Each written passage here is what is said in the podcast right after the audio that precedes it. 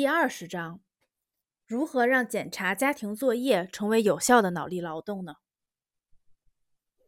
检查家庭作业不顺利这个问题困扰了我很多年，我的很多时间都白白浪费在了这上面。我们每个人都很熟悉这样的场景：刚提问到一个学生，其他人就开始做自己的事情了。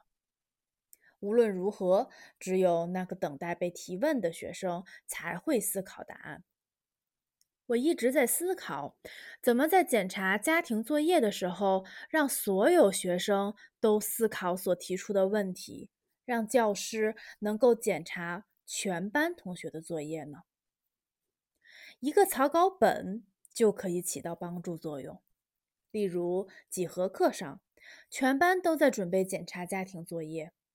教师给全班同学布置两道作业：求出圆面积的计算公式，出一道计算圆面积的题，然后解答。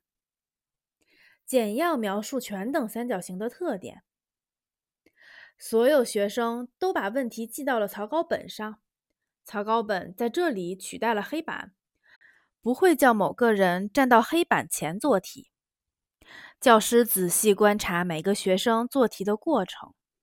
如果教师要确认某个学生对他写下的公式是否理解深刻，就让学生来解答他做的题是怎么做的，为什么这么做，等等。这个时候不需要把学生叫起来。每个学生做题的时候都是像被叫到黑板前一样。教师可以在学生做题的过程中随时打断全班或部分学生。这种工作形式的优势主要在于不用大声重复学生们已经知道的内容，知识也就得到了检测。教师可以以一种简单的方式去了解学生对知识的掌握情况，同时每个人都是完全独立工作的。这里还有两个重要因素：首先，把检查知识作为知识的积极应用；其次，教师可以密切关注那些困难学生的工作情况，考虑到他们个人的经历和潜能。我们学校三至十年级的所有教师在检查家庭作业的时候，都会用到草稿本。没有草稿本，我们就觉得没有办法检查作业。经验表明，这样的检查养成了紧凑、简明的思维表达，预防了死记硬背。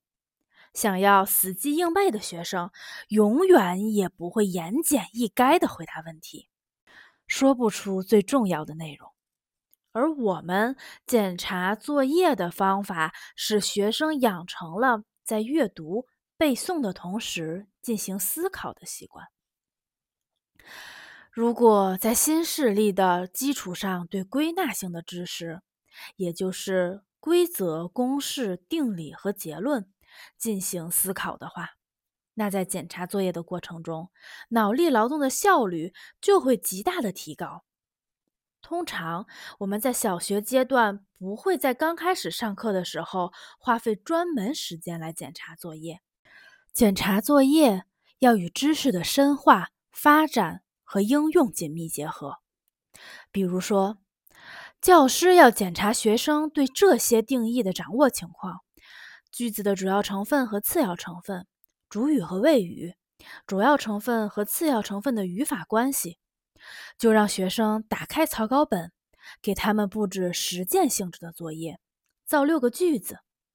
其中要用到“道路”这个单词的第一格和所有间接格形式，确定主要成分和次要成分之间的语法关系。对于那些做得快的学生，再给他布置一项作业，造三个句子，并分别用到一个、两个、三个同等成分的谓语。学生们在完成这项实践工作的时候，既运用了知识。又加深了对知识的掌握。不要把学生打分作为检查作业的唯一标准，尽量把对知识的评定和其他目的相结合。